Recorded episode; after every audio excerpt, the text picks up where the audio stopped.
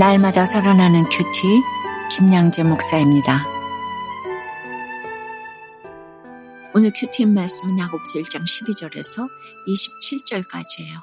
하나님 아버지 오늘 말씀 가운데 생명의 멸류관을 얻을 자가 어떤 자인지 들려주시길 원합니다. 말씀에 주시옵소서 듣겠습니다. 생명의 멸류관은 첫째 시험을 참는 자에게 주어집니다.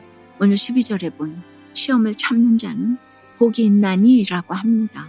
시험이 없는 자가 아니라 시험을 참는 자가 복이 있다고 하네요. 여기서의 복은 마태복음의 산상수훈에서 예수님이 말씀하신 팔복과 같은 단어예요. 즉 나의 야망을 위해 이를 악물고 참는 게 아니라 심령이 가난하고 애통하고 온유하고 의를 위하여 박해를 받기 위해 시험을 참으라는 것이죠. 그럴 때 주님은 우리에게 생명의 면류관을 약속해 주세요. 저도 정말 입시를 위해 목숨을 걸고 공부하며 수고했습니다. 대학에 가서도 학비며 생활비까지 벌어야 했기에 분초를 아끼며 살았어요. 그러다가 예고 강사 자리까지 얻었지요. 그야말로 성공의 면류관을 쓰게 됐죠. 황금 면류관을 쓰고 사는 것이 당연했어요. 그런데 결혼 후에는 누리지 못하는 것이 너무나 많았어요. 제 전공인 피아노도 제대로 못 치고 친구조차 만나지 못했지요. 무서운 남편과 시어머니에 의해 제가 누려야 할 것들을 다 포기하고 참으며 걸레를 빠는 데만 시간을 보냈어요. 그러나 겉으로만 내내하며 참았지 주님이 인정하시는 참음이 아니었기에 생명의 역사가 하나도 없었어요. 고난이 없었다면 저는 평생 시험을 참고 인내한다는 것이 얼마나 유익한지 알지 못했을 것이에요. 결국 밑바닥까지 가보니 제게 선한 것이 하나도 없음을 깨닫게 되었지요. 그제 황금 면류관을 내려놓고 사람을 살리는 생명의 면류관을 얻게 되었습니다. 13절에 하나님은 아무도 시험하지 않으신다고 해요. 하나님은 시험 자체를 주시는 분이 아니세요. 각 사람이 시험을 받는 것은 자기 욕심에 끌려 스스로 미혹되기 때문이에요. 욕심이 무엇입니까? 악에 대한 열망이에요. 여러분, 인간은 100% 죄인이거든요. 그래서 그것이 아무리 하나님을 대적하는 것이라고 해도 자기가 원하는 것은 꼭 갖고자 합니다. 그러나 욕심이 잉태하면 죄를 낳고 죄가 장성하면 결국 사망을 낳습니다. 그러면 사망은 무엇입니까? 꺼지지 않는 불 속에서 지옥을 사는 것이에요. 속상하고 화가 나고 시기 질투하며 원망하는 것이 사망입니다. 적용해 보세요. 나의 참음은 내가 생명을 얻고 다른 사람도 생명으로 인도하는 참음입니까? 내 야망을 위해 이를 악물고 버티는 기복적인 참음입니까? 생명의 멸류관은 둘째, 말씀대로 행할 때 주어집니다. 18절에 그가 그 피조물 중에 우리로 한 첫 열매가 되게 하시려고 자기의 뜻을 따라 진리의 말씀으로 우리를 낳으셨느니라고 해요. 세상 사람들은 욕심으로 사망을 낳는데 하나님은 우리를 피조물 중에 제일 좋은 열매가 되게 하시려고 말씀으로 우리를 낳으셨어요. 이렇게 하나님이 말씀으로 낳으신 우리인데 내가 말씀을 먹지 않는다면 영적 불구가 될 수밖에 없어요. 따라서 내 모든 삶의 근거는 말씀이 되어야 합니다. 그러면 우리는 어떤 말씀을 먹어야 할까요? 19절과 20절에 보니 내 사랑하는 형제들아 너희가 알지니 사람마다 듣기는 속히 하고 말하기는 더디하며 성내기도 더디하라. 사람이 성내는 것이 하나님의 의를 이루지 못함이라고 해요. 잘 들어야 하고 말하기와 성내기는 지향해야 한다는 것이지요. 알지만 행하기가 참 어려운 것들입니다. 그러나 내가 옳다고 하면서 큰 소리치고 화내는 것은 이미 진 싸움이에요.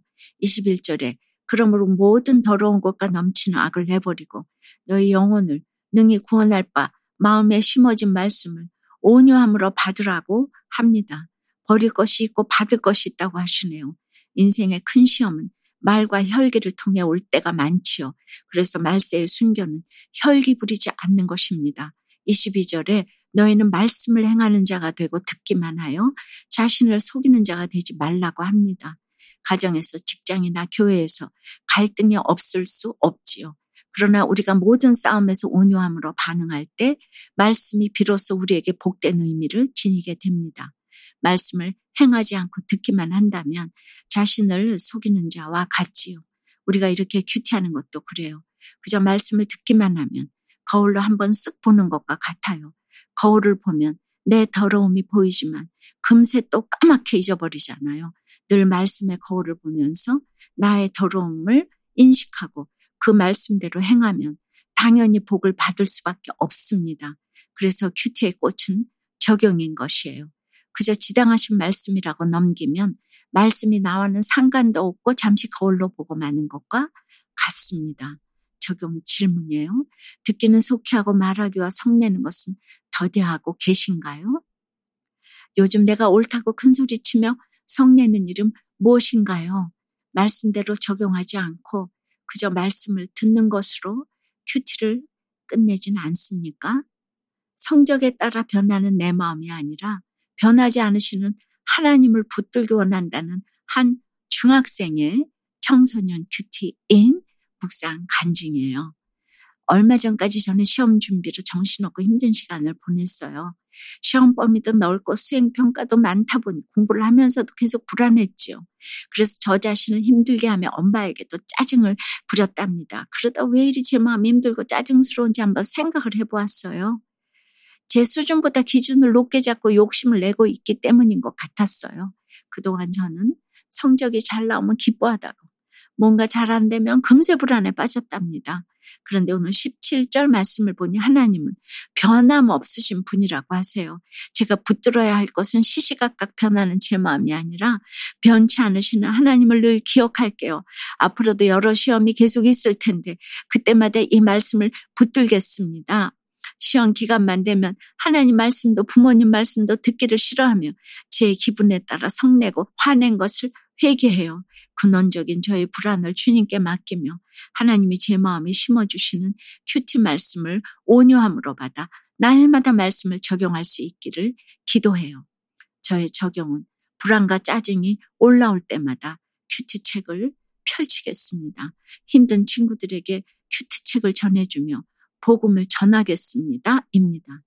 26절과 27절에 누구든지 스스로 경건하다 생각하며 자기 혀를 재갈 물리지 아니하고 자기 마음을 속이면 이 사람의 경건은 헛것이라 하나님 아버지 앞에서 정결하고 더러움이 없는 경건은 곧 고아와 과부를 그 환난 중에 돌보고 또 자기를 지켜 세속에 물들지 아니하는 그것이니라고 합니다. 사랑하는 여러분, 남을 비판하면서 자신은 경건하다고 여긴다면 그것은 헛된 경건이고 자기 마음을 속이는 것입니다. 헛된 경건의 반대는 열심 있는 경건이 아니라 정결하고 더러움이 없는 경건입니다.